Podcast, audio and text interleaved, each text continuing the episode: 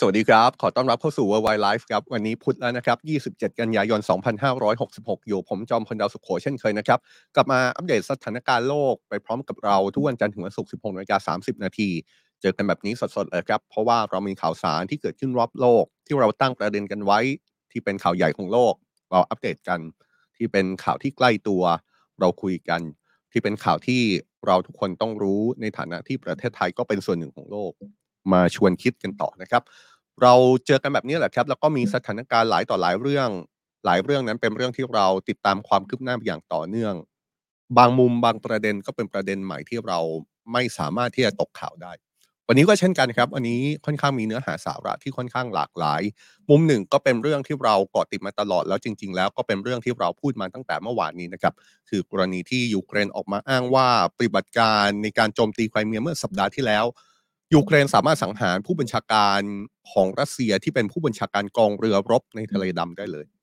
เรื่องนี้เนี่ยมีท่าทีล่าสุดออกมาจากฝ่ายรัสเซียนะครับ อย่างที่เราจั่วหัวในหัวข้อของเราในวันนี้ที่รัสเซียออกมาโต้ยูเครนกลับด้วยการปล่อยคลิปการประชุมที่มีภาพของนายพลที่ยูเครนอ้างว่าเสียชีวิตแล้วจากการโจมตีของยูเครนเนี่ยปรากฏร่วมการประชุมด้วย แต่ว่าเรื่องนี้ก็ยังมีข้อสังเกตหลากหลายครับ เดี๋ยวเรามาว่ากันในรายละเอียด วันนี้ยังมีความเคลื่อนไหวที่เกิดขึ้นในเกาหลีใต้ด้วยนะครับ มีการสวนสนามครั้งใหญ่ในรอบ 10 ปี นี่เป็นภาพที่สะท้อนชัดเจนว่า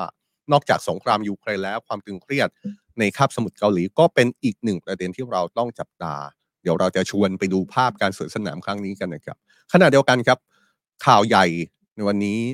เป็นเรื่องที่น่าสลดนะครับ เป็นโศกนาฏกรรมที่เกิดขึ้นในประเทศอิรัก มีผู้เสียชีวิตนับร้อยคน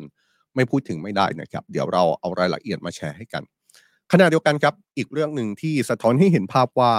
ประเทศไทยเป็นส่วนหนึ่งของบริบทโลก เพราะว่าเมื่อวานนี้มีข่าวที่เกิดขึ้นในประเทศไทย แล้วก็เป็นข่าวใหญ่ที่สื่อหลายสำนัก ไม่ว่าจะเป็นสื่อตะวันตกตะวันออกให้ความสนใจมากเลยนะครับ ผมกำลังพูดถึงกรณีของทนายอนนท์นำพาที่ถูกตัดสินจำคุก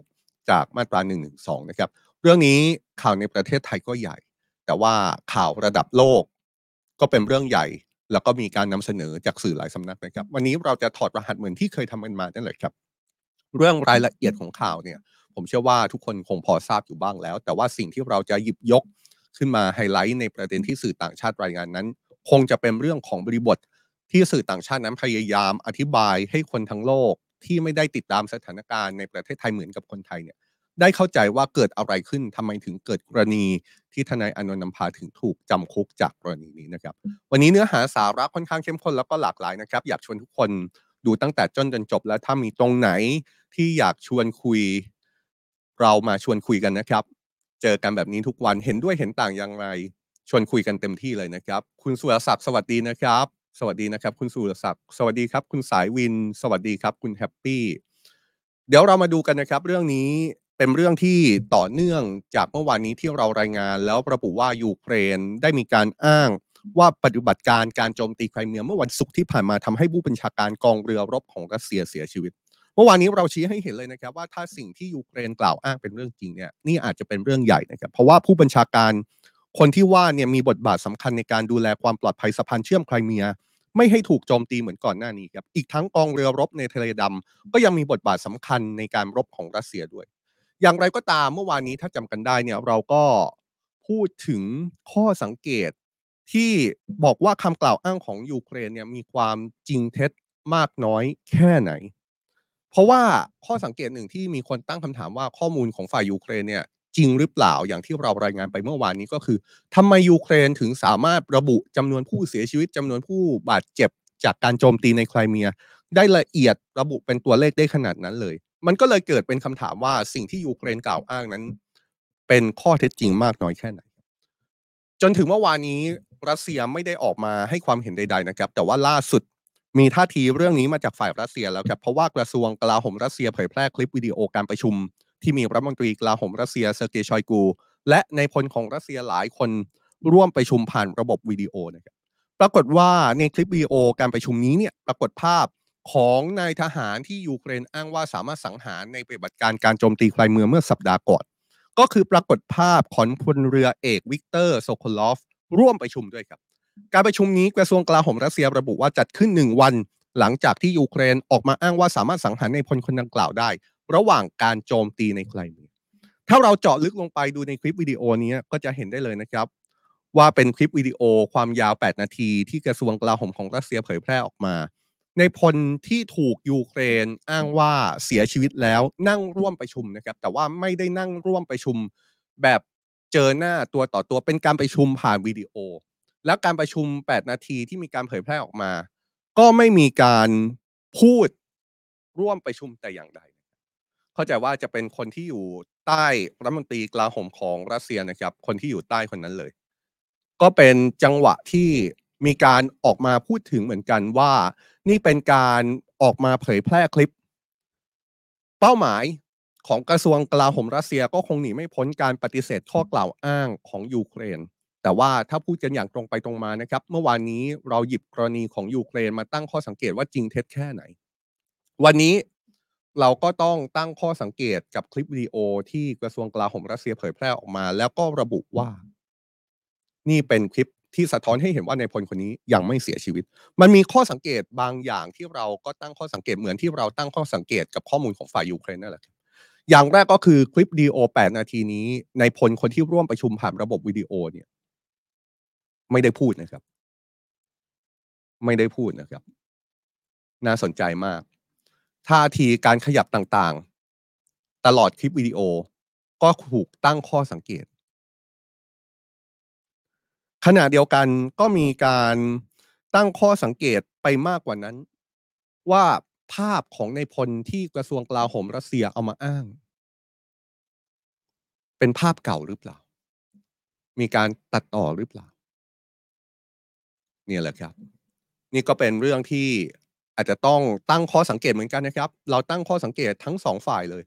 ฝ่ายหนึ่งก็ฝ่ายยูเครน เราตั้งข้อสังเกตไปแล้วเมื่อวาน ว่าข้อมูลการกล่าวอ้างว่าในพลคนนี้ เสียชีวิตจากการโจมตีเนี่ย จริงหรือไม่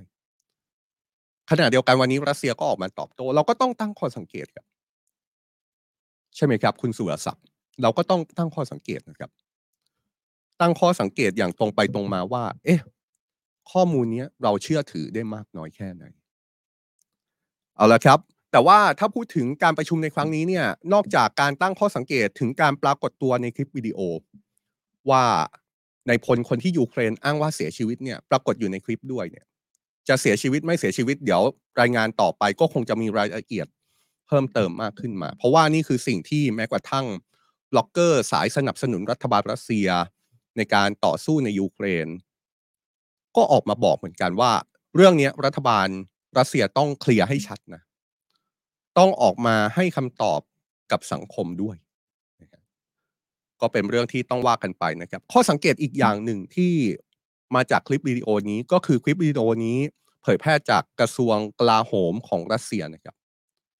ขณะเดียวกันผู้สื่อข่าวก็ไปถามรัฐบาลรัสเซียเหมือนกันว่าตกลงแล้ว ชะตากรรมของในพลที่ฝ่ายยูเครนอ้างว่าสามารถโจมตีแล้วก็สังหารได้เนี่ยตกลงแล้วชะตากรรมของในพลคนนี้พอจะยืนยันได้หรือไม่ว่ายังมีชีวิตอยู่หรือเสียชีวิตแล้ว ปรากฏว่าในขณะที่กระทรวงกลาโหมของรัสเซียเผยแพร่คลิปนี้ เพื่อดูเหมือนจะเป็นการยืนยันว่า เขายังมีชีวิตอยู่ แต่ว่ารัฐบาลรัสเซียกลับตอบคำถามผู้สื่อข่าวโดยระบอกโดยระบุว่า ในตอนนี้เนี่ยรัฐบาลรัสเซียยังไม่มีข้อมูลใด ๆ เพิ่มเติม ยังไม่มีการรายงานข้อมูลมาจากกลากระทรวงกลาโหมของรัสเซีย เพราะฉะนั้นเนี่ย ผมคิดว่า ก็ต้องดูกันไปยาวๆนะครับ ไม่มีใครรู้ข้อเท็จจริง ที่ชัดเจน แต่ว่าสิ่งที่ชัดเจนแน่ๆก็คือต่างฝ่ายต่างอ้างกันไปมา ฝ่ายยูเครนก็บอกว่าเสียชีวิตแล้ว ฝ่ายรัสเซียก็บอกว่ายังไม่เสียชีวิตนะครับอะย้อนกลับมานิดนึงนะครับ การประชุมที่เกิดขึ้นเนี่ยนอกจากการตั้งข้อสังเกตว่าตกลงแล้วในพลคนนี้มีชะตากรรมเป็นอย่างไรนะครับ การประชุมนี้รัฐมนตรีกลาโหมของรัสเซียเซอร์เกย์ชอยกู ออกมาระบุว่า เอาแค่เดือนกันยายน เดือนนี้เดือนเดียวเนี่ย ทางการรัสเซียอ้างว่าสามารถสังหารทหารยูเครนได้มากกว่า 17,000 นายครับ แล้วก็สามารถทำลายอาวุธของฝ่ายยูเครนในสนามรบเนี่ยได้ประมาณ 2,700 ชิ้น รัฐมนตรีกลาโหมของรัสเซียระบุด้วยนะครับว่าอาวุธที่รัสเซียสามารถทำลายได้เนี่ยรวมถึงยุทธปกรณ์ของชาติตะวันตกที่ส่งไปช่วยยูเครน เช่นรถ หุ้มเกราะรถถังของสหรัฐอเมริกาเนี่ยนะครับรัฐมนตรีกลาโหมของรัสเซียระบุว่ากองทัพยูเครนในตอนนี้เนี่ยกำลังเสียหายอย่างหนัก โดยเฉพาะอย่างยิ่ง กองทัพยูเครนที่อยู่บริเวณแนวหน้าในการสู้รบ จากปฏิบัติการสู้กลับในช่วงเวลาประมาณ 4 เดือนที่ผ่านมารัฐมนตรีกลาโหมของรัสเซียยังระบุด้วยนะครับว่าสหรัฐและก็บรรดาชาติพันธมิตรเนี่ยยังคงเดินหน้า ในการส่งอาวุธให้กับยูเครน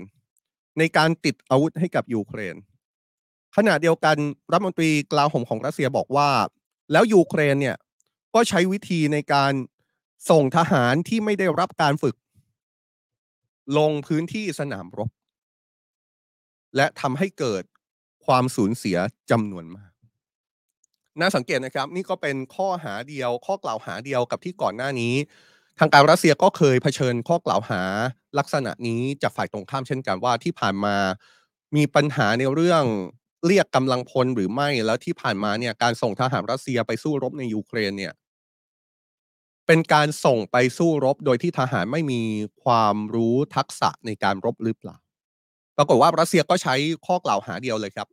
ในการโจมตียูเครนในการประชุมล่าสุดที่รัฐมนตรีกลาโหมของรัสเซียบอกว่า ยูเครนส่งทหารที่ไม่มีทักษะการรบไปสู้รบ แล้วก็ทำให้มีจำนวนผู้สูญเสีย เฉพาะเดือนนี้เดือนนี้เนี่ยทหารรัฐทหารของยูเครนตายไปกว่า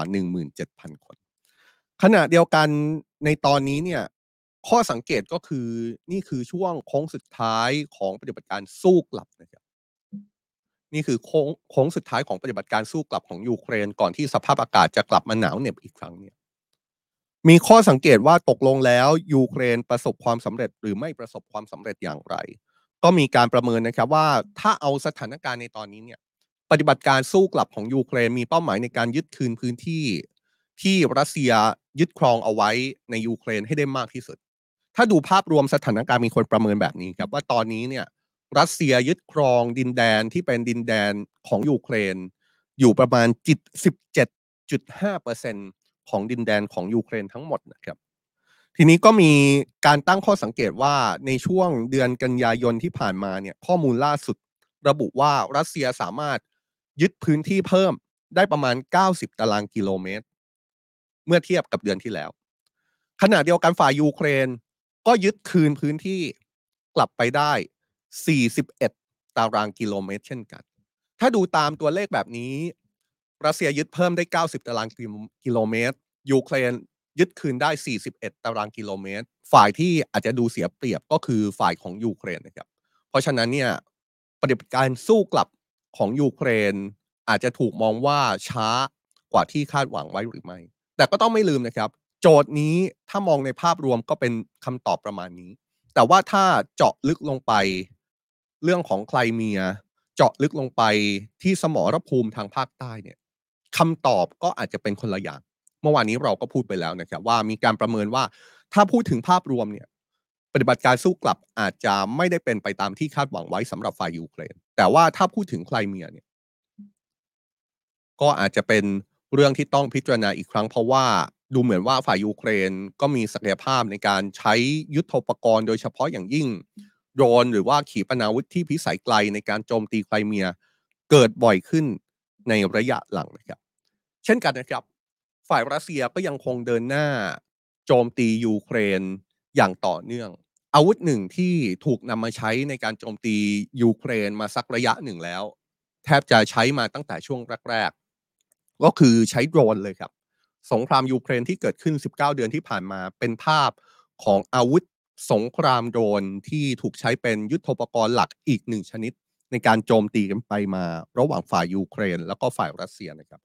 รัสเซียเนี่ยใช้โดรนที่เรารับทราบกันดีนะครับว่าเป็นโดรน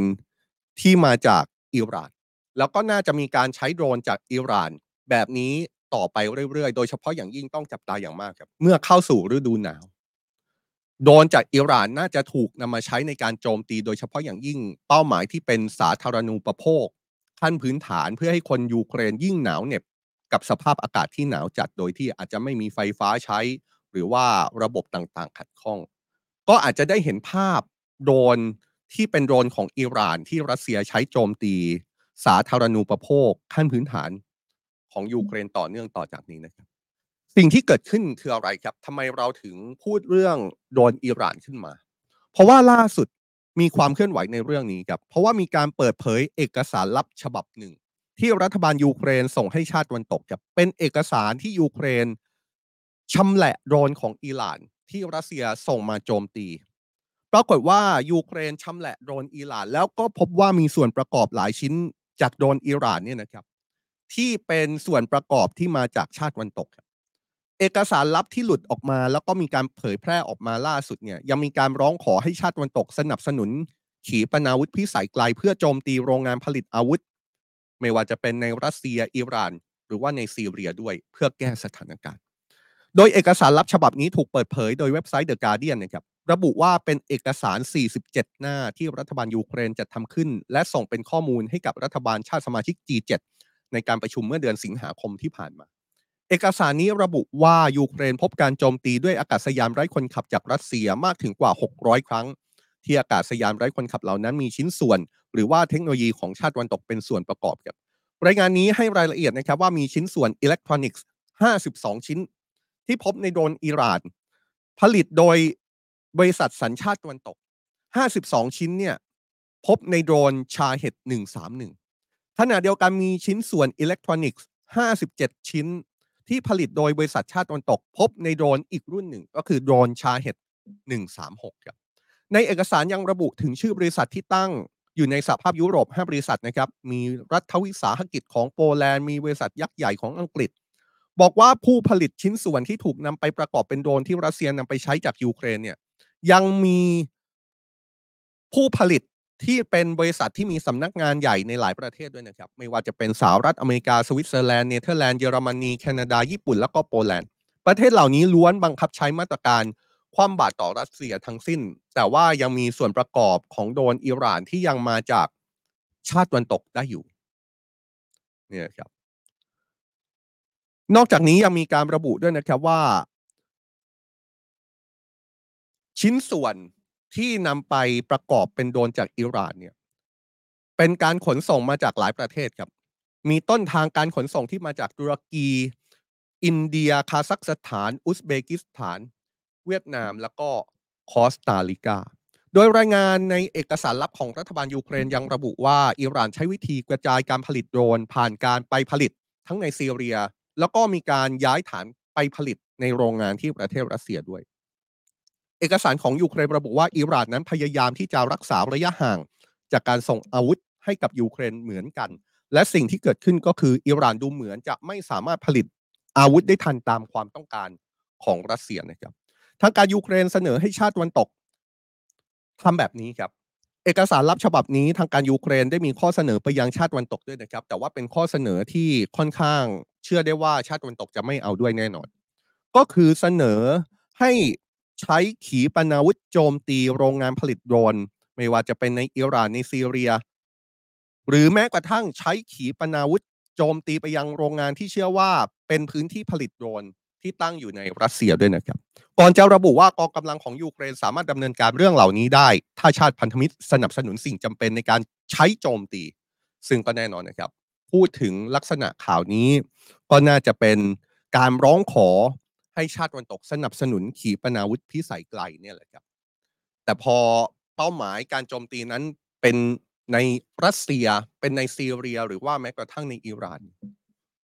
ก็คงไม่มีชาติวันตกไหนที่จะเอาด้วยนะครับ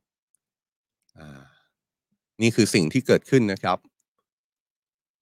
กับกรณีของสงครามยูเครน ที่เอกสารลับของยูเครน ถูกเปิดเผยออกมา แล้วก็เป็นเอกสารที่ถูกระบุว่าเป็นเอกสารที่ฝ่ายยูเครนสรุปให้กับบรรดารัฐบาล G7 ในการประชุมเมื่อเดือนสิงหาคมที่ผ่านมา ทุกคนเห็นว่ายังไงบ้างครับ ทุกคนเห็นว่าสถานการณ์ต่อจากนี้จะเป็นยังไงต่อ ทั้งในเรื่อง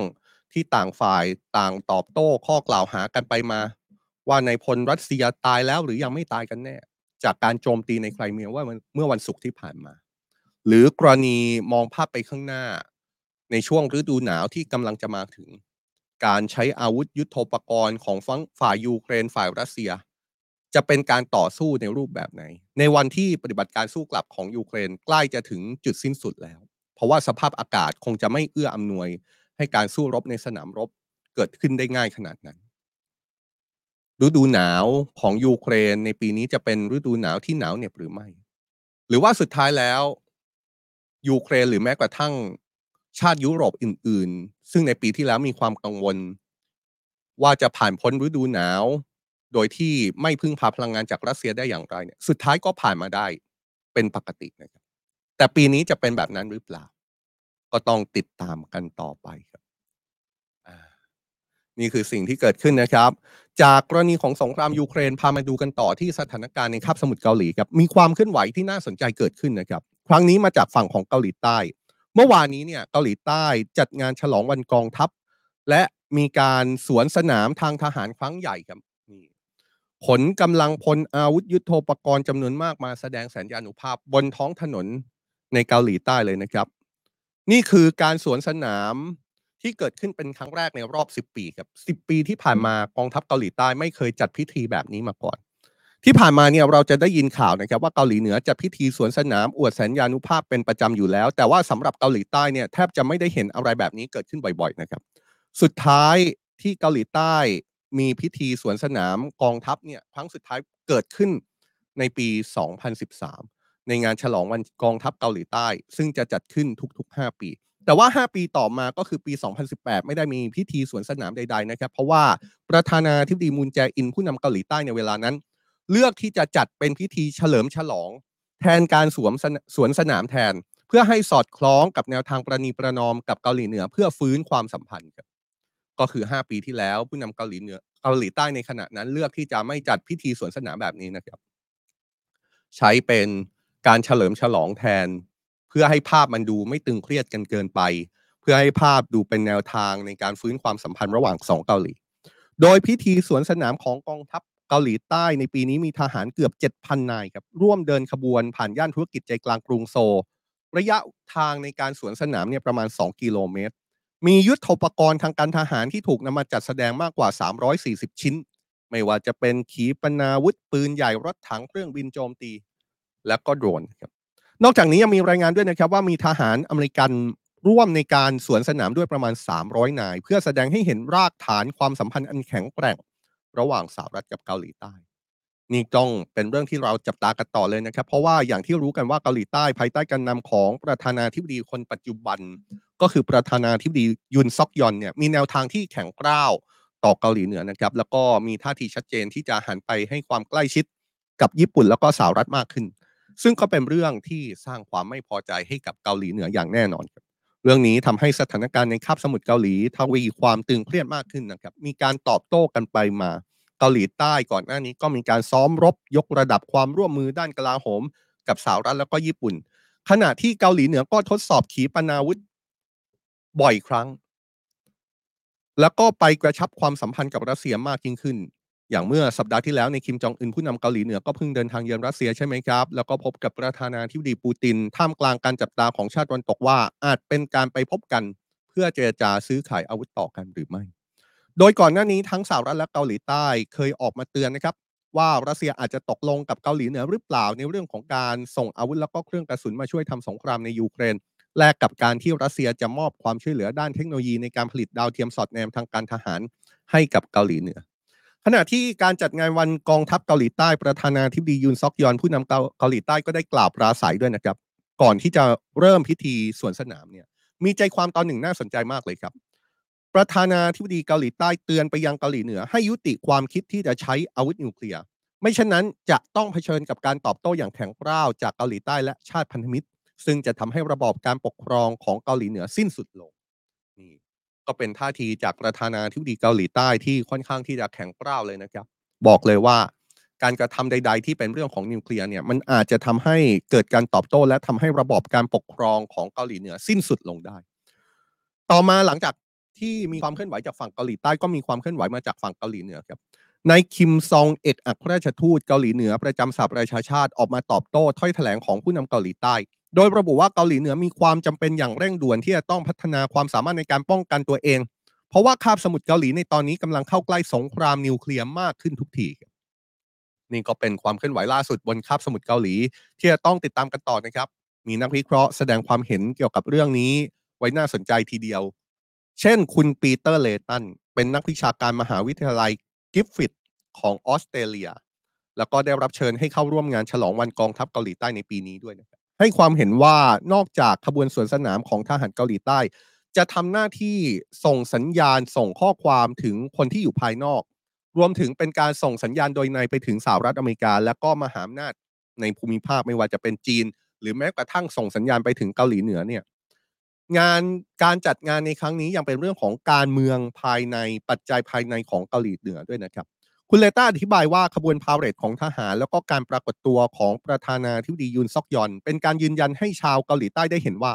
ตอนนี้เกาหลีใต้กลายเป็นมหาอำนาจสำคัญในเวทีโลก อีกทั้งยังทำให้สาธารณชน รับรู้เรื่องราวความสำเร็จของอุตสาหกรรมการป้องกันประเทศของเกาหลีใต้ ซึ่งประสบความสำเร็จในการส่งออกอย่างน่าทึ่งในขณะที่ภาคเศรษฐกิจอื่น ๆ ซบเซาลง อีกทั้งยังเป็นการตอกย้ำการกระชับความสัมพันธ์ อันยาวนานระหว่างเกาหลีใต้ กับสหรัฐและญี่ปุ่น เพื่อรับมือกับภัยคุกคามที่เพิ่มขึ้นจากเกาหลีเหนือด้วย เนี่ยแหละครับ นี่เป็นภาพที่เกิดขึ้นเป็นครั้งแรกในรอบ 10 ปีนะครับ ตามปกติจะเกิดขึ้นทุก 5 ปี แต่ว่า 5 ปีที่แล้วเนี่ย อดีตประธานาธิบดีมุนแจอิน ไม่จัดพิธีสวนสนามแบบนี้ เพื่อต้องการลดทอนความตึงเครียด เพราะในตอนนั้นเนี่ยเกาหลีเหนือกับเกาหลีใต้มีนโยบายที่จะพยายามประนีประนอม ลับมาฟื้นความสัมพันธ์ต่อกัน ถ้ายังจำกันได้ในยุคของอดีตประธานาธิบดีมุนแจอินเนี่ยเคยมีการพูดถึงขั้น จะมีแนวทางในการยุติสงครามเกาหลี ซึ่งเป็นสงครามที่เกาหลีเหนือ กับเกาหลีใต้สงบศึกกันชั่วคราวตั้งแต่เมื่อ 70 กว่าปีก่อน จนกระทั่งทุกวันนี้นะครับแต่สถานการณ์ในวันนี้จากภาพที่เกิดขึ้นในวันนี้ เป็นสัญญาณที่สะท้อนให้เห็นแล้วแหละครับว่า ทิศทางระหว่างเกาหลีเหนือกับเกาหลีใต้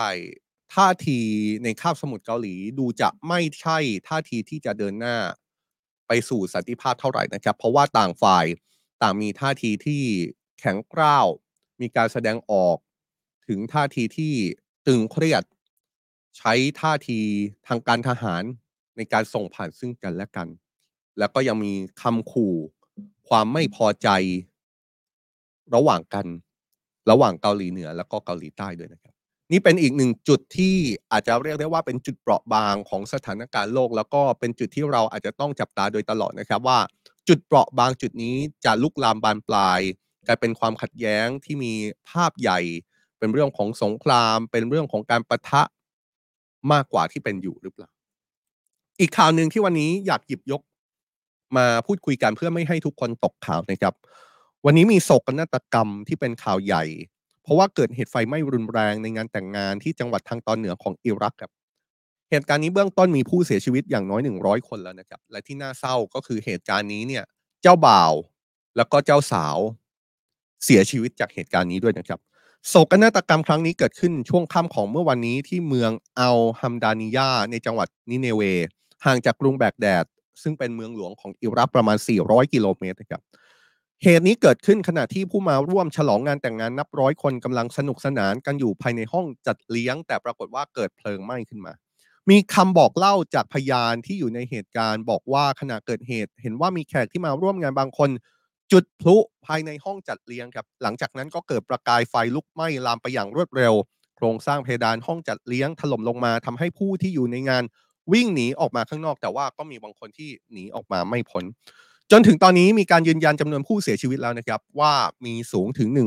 113 คน แล้วก็บาดเจ็บมากกว่า 150 คน คาดว่าผู้เสียชีวิตแล้วก็ผู้บาดเจ็บอาจจะเพิ่มขึ้นอีกครับ เพราะว่าตอนนี้เจ้าหน้าที่กำลังอยู่ระหว่างการค้นหา ผู้ที่อาจติดอยู่ใต้ซากอาคาร นายกรัฐมนตรีอิรักมีคำสั่งหลังเกิดเหตุให้เจ้าหน้าที่สอบสวนเหตุการณ์นะครับ พร้อมกับสั่งการให้หน่วยงานที่เกี่ยวข้อง เข้าไปช่วยเหลือผู้ประสบเหตุอย่างเร่งด่วน ซึ่งเบื้องต้นเจ้าหน้าที่สันนิษฐานว่าต้นเหตุของเพลิงไหม้น่าจะมาจากการจุดพลุตามคำบอกเล่าของพยานครับ ประกอบกับวัสดุที่ใช้ก่อสร้างอาคารที่จัดเลี้ยงเนี่ยเป็นวัสดุที่ติดไฟง่าย จึงทำให้ไฟลุกลามอย่างรวดเร็ว อย่างไรก็ตามนี่ไม่ใช่ครั้งแรกนะครับ ที่เกิดโศกนาฏกรรมไฟไหม้จนทำให้มีผู้เสียชีวิตจำนวนมากขนาดนี้ในอิรักย้อนกลับไปเมื่อ 2 ปีก่อนกับเดือนกรกฎาคม 2021 เคยเกิดเพลิงไหม้รุนแรงที่วอร์ดโควิด ของโรงพยาบาลแห่งหนึ่งทางตอนใต้ของประเทศ ในตอนนั้นเนี่ยมีผู้เสียชีวิตกว่า 60 คน ในตอนนั้นถ้ายังจำกันได้นะครับ นี่เป็นเหตุการณ์ที่ค่อนข้างสะเทือนใจอย่างมาก เพราะว่าเหมือนเป็นเคราะห์ซ้ำกรรมซัดในช่วงนั้นมีการระบาดของโควิด -19 ด้วย ขณะที่ในเดือนเมษายน 2021 เคยเกิดเพลิงไหม้โรงพยาบาลในกรุงแบกแดด เนื่องจากออกซิเจนระเบิดทำให้มีผู้เสียชีวิตกว่า 80 คนครับ เหตุการณ์นี้ก็เลยเป็นอีกครั้งนะครับ ที่ถูกนำมาตั้งคำถามถึงมาตรฐานความปลอดภัยในการก่อสร้างอาคาร หรือว่าภาคการขนส่งของอิรักด้วย ซึ่งถูกมองว่าเป็นภาคส่วนที่มักจะถูกปล่อยปะละเลย เป็นประเทศซุดโทมหลังจากที่มีความขัดแย้งยืดเยื้อมานานหลายทศวรรษขณะเดียวกันเหตุเพลิงไหม้ก็เป็นเหตุโศกนาฏกรรมร้ายแรงในอิรัก แล้วก็ทำให้มีผู้เสียชีวิตจำนวนมากอยู่บ่อยครั้งเลยครับ อะ นี่ก็เป็นข่าวสารที่เกิดขึ้น เป็นโศกนาฏกรรมที่เราหยิบมารายงานกันนะครับ เพื่อไม่ให้ทุกคนตกข่าวว่าในตอนนี้มีข่าวที่เกิดขึ้นอะไรบ้าง จากประเด็นโลกมาสู่ประเด็นไทยครับ อย่างที่บอกไปนะครับว่าเมื่อวานนี้มีกรณีที่เป็นข่าวในประเทศไทย แล้วเป็นข่าวที่ค่อนข้างใหญ่ในระดับโลก เพราะว่าสื่อหลายสำนัก หยิบยกเรื่องนี้ไปรายงานกัน ข่าวที่ว่าเนี่ยก็คือข่าวกรณีของนายอนนท์นำพาทนายความสิทธิมนุษยชน ที่เมื่อวานนี้ถูกศาลสั่งจำคุก 4 ปีปรับ 20,000 บาท ไม่รอลงอาญาคดีมาตรา 112 รวมถึงพรกฉุกเฉินกรณีการปราศรัยเมื่อวันที่ 14 ตุลาคม 2563 นะครับ เรื่องนี้อย่างที่บอกครับว่าเป็นรายงานข่าวที่ปรากฏในเว็บไซต์ทั่วโลก วันนี้เราจะยกเอารายงานจากสื่อต่างประเทศมาไฮไลท์ประเด็นสำคัญกันนะครับว่านอกจากรายละเอียดที่เราก็รับรู้รับทราบจากข่าวในประเทศไทยอยู่แล้วเกี่ยวกับคดีนี้คำถามก็คือสื่อต่างชาติไฮไลท์หรือว่าอธิบายสถานการณ์มองภาพประเทศไทยจากเหตุการณ์นี้ ในมุมไหนอีกบ้าง ค่อยๆว่าไปทีละสื่อนะครับ วันนี้หยิบมาหลายสำนักทีเดียว ทั้งเป็นสำนักที่มาจากตะวันตก และสำนักที่มาจากแถบเอเชียของเราเองด้วย ไปที่ BBC ครับ BBC ของอังกฤษ รายงานว่าทนายอนนท์นำพานักกิจกรรมที่มีชื่อเสียงที่สุดคนหนึ่งของไทยถูกจำคุก 4 ปีด้วยข้อหาตามมาตรา 112 BBC ระบุว่าเป็นข้อหาเกี่ยวกับสถาบันที่ถูกวิพากษ์วิจารณ์เป็นอย่างมากนะครับ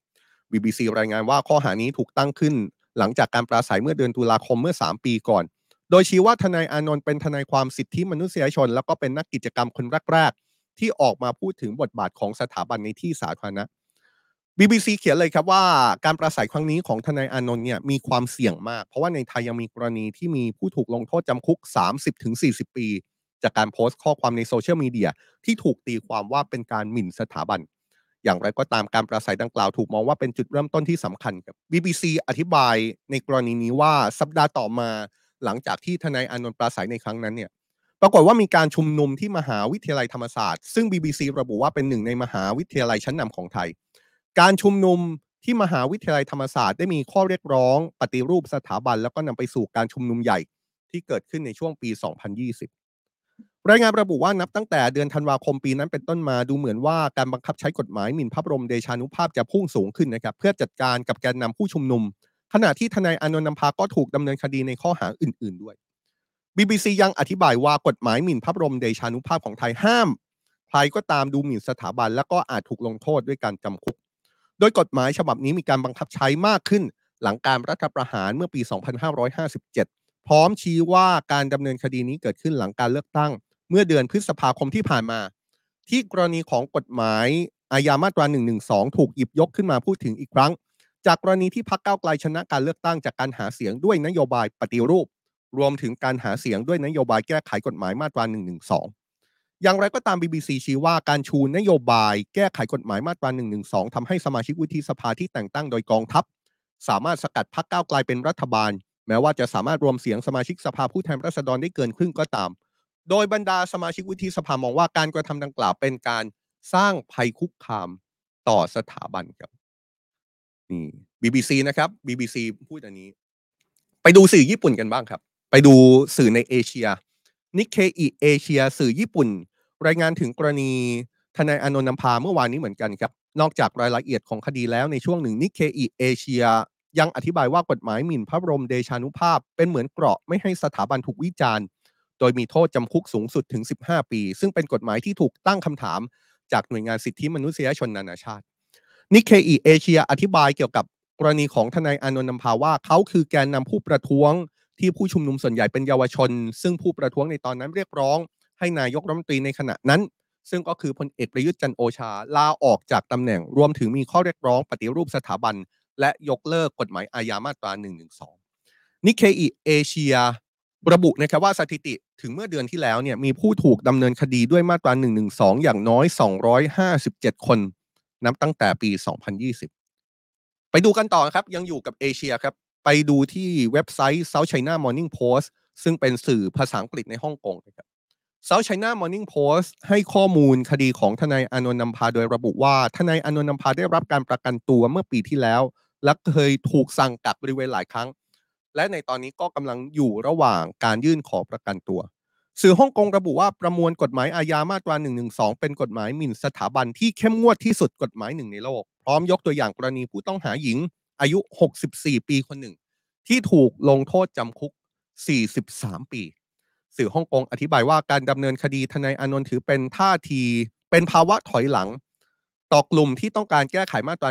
112ซึ่งเป็นความเคลื่อนไหวที่เคยถูกมองเมื่อหลายปีก่อนว่า เป็นเรื่องที่ไม่คาดคิดเลย ว่าความเคลื่อนไหวในรูปแบบนี้จะเกิดขึ้นได้ในประเทศไทย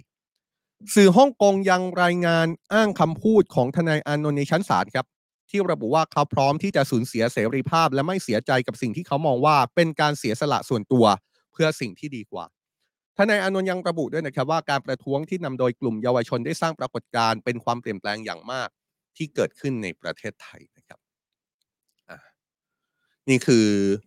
กรณีที่เกิดขึ้นเป็นข่าวในประเทศไทย ที่กลายเป็นเรื่องในระดับโลกนะครับ สื่อทั้งในโลกตะวันตก สื่อในโลกตะวันออก หยิบเอาเรื่องนี้ที่เกิดขึ้นในประเทศไทยไปรายงานต่อ แล้วก็มีคำอธิบาย ในรูปแบบที่เรารายงานให้ทราบกัน นี่คือ World Wide Life ในวันนี้นะครับ เรานำข่าวสารวันนี้เนี่ยค่อนข้างเป็นข่าวสารที่หลากหลายนะครับ หลายเรื่องเป็นเรื่องที่เราติดตามกันอยู่แล้ว หลายเรื่องเป็นเรื่องที่เราไม่อยากให้ตกข่าว หลายเรื่องเป็นเรื่องที่อาจจะสะท้อนภาพในอนาคตได้มากเหมือนกัน หรือแม้กระทั่งบางเรื่องก็เป็นเรื่องที่เกิดขึ้นในประเทศไทยนี่แหละครับ แต่ว่าเป็นเรื่องที่ ถูกหยิบไปพูดในเวทีระดับโลก นี่คือ World Wide Life ครับ เรามาเจอกันแบบนี้จนถึงสุก16นาฬิกา30 นาทีนะครับ อัปเดตข่าวสารต่างประเทศพร้อม ๆ กัน พรุ่งนี้ก็ยังเจอกันเหมือนเดิมนะครับ แต่ว่าก่อนจะถึงพรุ่งนี้ อยากชวนทุกคนติดตามกันต่อกับ Today Live หนึ่งทุ่มตรงคืนนี้ครับ กับกรณีที่เป็นเรื่องใหญ่ที่สุดในเมืองไทยตอนนี้แล้วก็เป็นเรื่องที่ทุกคนจับตามากที่สุด เพราะว่าเรื่องนี้กำลังสั่นสะเทือน ถึงวงการตำรวจ โดยเฉพาะอย่างยิ่งความน่าเชื่อถือหรือแม้กระทั่ง มันสะท้อนให้เห็นว่าการเมืองในตำรวจเป็นเรื่องที่มีอยู่จริง และเป็นเรื่องที่มีความรุนแรงมากเลยนะครับ วันนี้ประเด็นตำรวจตัดโจกครับ โจทย์ผู้บัญชาการตำรวจแห่งชาติคนใหม่ ซึ่งล่าสุดมีการเลื่อนการพิจารณาออกไปก่อน แล้วก็ให้รองผู้บัญชาการตำรวจแห่งชาติทำหน้าที่ชั่วคราวไปก่อนนะครับ ในช่วงเวลาหนึ่งเดือน วันนี้จะพูดคุยกับพันตำรวจเอกวิรุธ สิริสวัสดิบุตรนะครับ ท่านเป็นเลขาสถาบันเพื่อการปฏิรูปกระบวนการยุติธรรม แล้วก็ร่วมพูดคุยกับรองศาสตราจารย์พันตำรวจโทดรกฤษณพงศ์ภูตระกูล ประธานกรรมการคณะอาชญาวิทยา และการบริหารงานยุติธรรม มหาวิทยาลัยรังสิตครับ เจอกับวิเวียนหนึ่งทุ่มตรงกับ Today Live นะครับอะก็เป็นกรณีที่เกิดขึ้นล่าสุดนะครับยังไงมาอัปเดตพร้อมกันหนึ่งทุ่มตรงนะครับ พบกันใหม่ ในวันพรุ่งนี้นะครับสำหรับวันนี้สวัสดีครับ